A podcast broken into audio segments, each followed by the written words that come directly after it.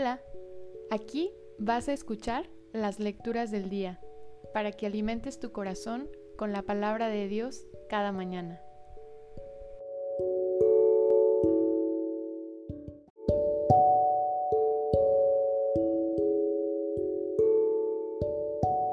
Del segundo libro de los Macabeos.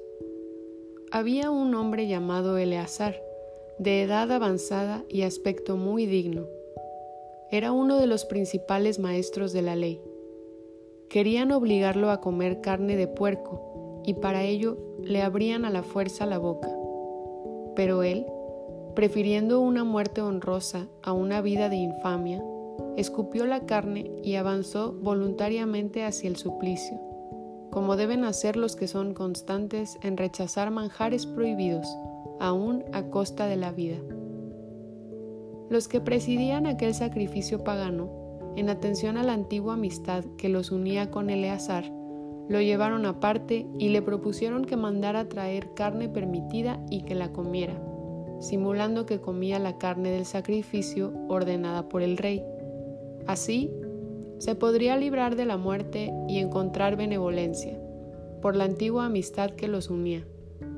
Pero Eleazar, adoptando una actitud cortés, digna de sus años y de su noble ancianidad, de sus canas honradas e ilustres, de su conducta intachable desde niño y sobre todo digna de la ley santa dada por Dios, respondió enseguida, envíenme al sepulcro, pues no es digno de mi edad ese engaño.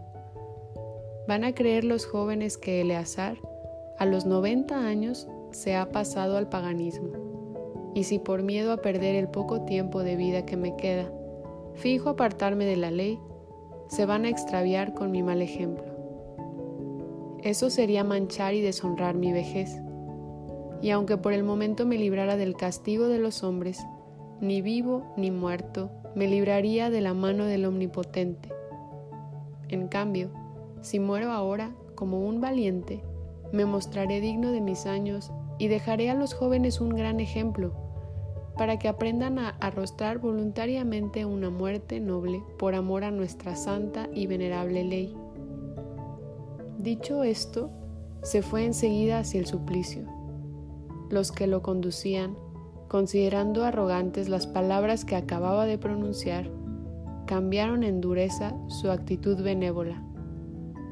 Cuando Eleazar estaba a punto de morir a causa de los golpes, dijo entre suspiros, Tú, Señor, que todo lo conoces, bien sabes que pude librarme de la muerte, pero por respeto a ti, sufro con paciencia y con gusto crueles dolores en mi cuerpo y en mi alma. De esta manera, Eleazar terminó su vida y dejó no solo a los jóvenes, sino a toda la nación un ejemplo memorable de virtud y heroísmo. Palabra de Dios te alabamos, Señor.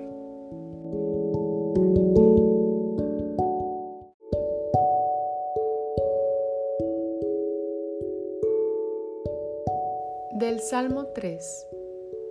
El Señor es mi defensa. Mira, Señor, cuántos contrarios tengo y cuántos contra mí se han levantado. Cuántos dicen de mí, ni Dios podrá salvarlo. El Señor es mi defensa. Mas tú, Señor, eres mi escudo, mi gloria y mi victoria. Desde tu monte santo me respondes cuando mi voz te invoca. El Señor es mi defensa. En paz me acuesto, duermo y me despierto, porque el Señor es mi defensa. No temeré a la enorme muchedumbre que se acerca y me acecha. El Señor es mi defensa.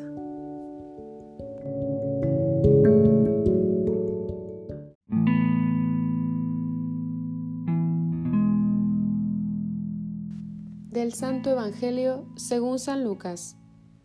En aquel tiempo, Jesús entró en Jericó, y al ir atravesando la ciudad, sucedió que un hombre llamado Saqueo, jefe de publicanos y rico, trataba de conocer a Jesús, pero la gente se lo impedía, porque Saqueo era de baja estatura.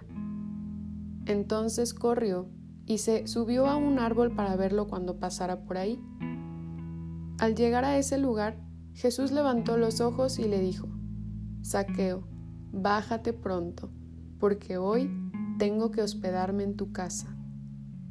Él bajó enseguida y lo recibió muy contento. Al ver esto, comenzaron todos a murmurar diciendo, ha entrado a hospedarse en casa de un pecador. Saqueo, poniéndose de pie, dijo a Jesús, Mira, Señor, voy a dar a los pobres la mitad de mis bienes, y si he defraudado a alguien, le restituiré cuatro veces más. Jesús le dijo, Hoy ha llegado la salvación a esta casa, porque también Él es hijo de Abraham y el Hijo del Hombre ha venido a buscar y a salvar lo que se había perdido. Palabra del Señor, gloria a ti, Señor Jesús.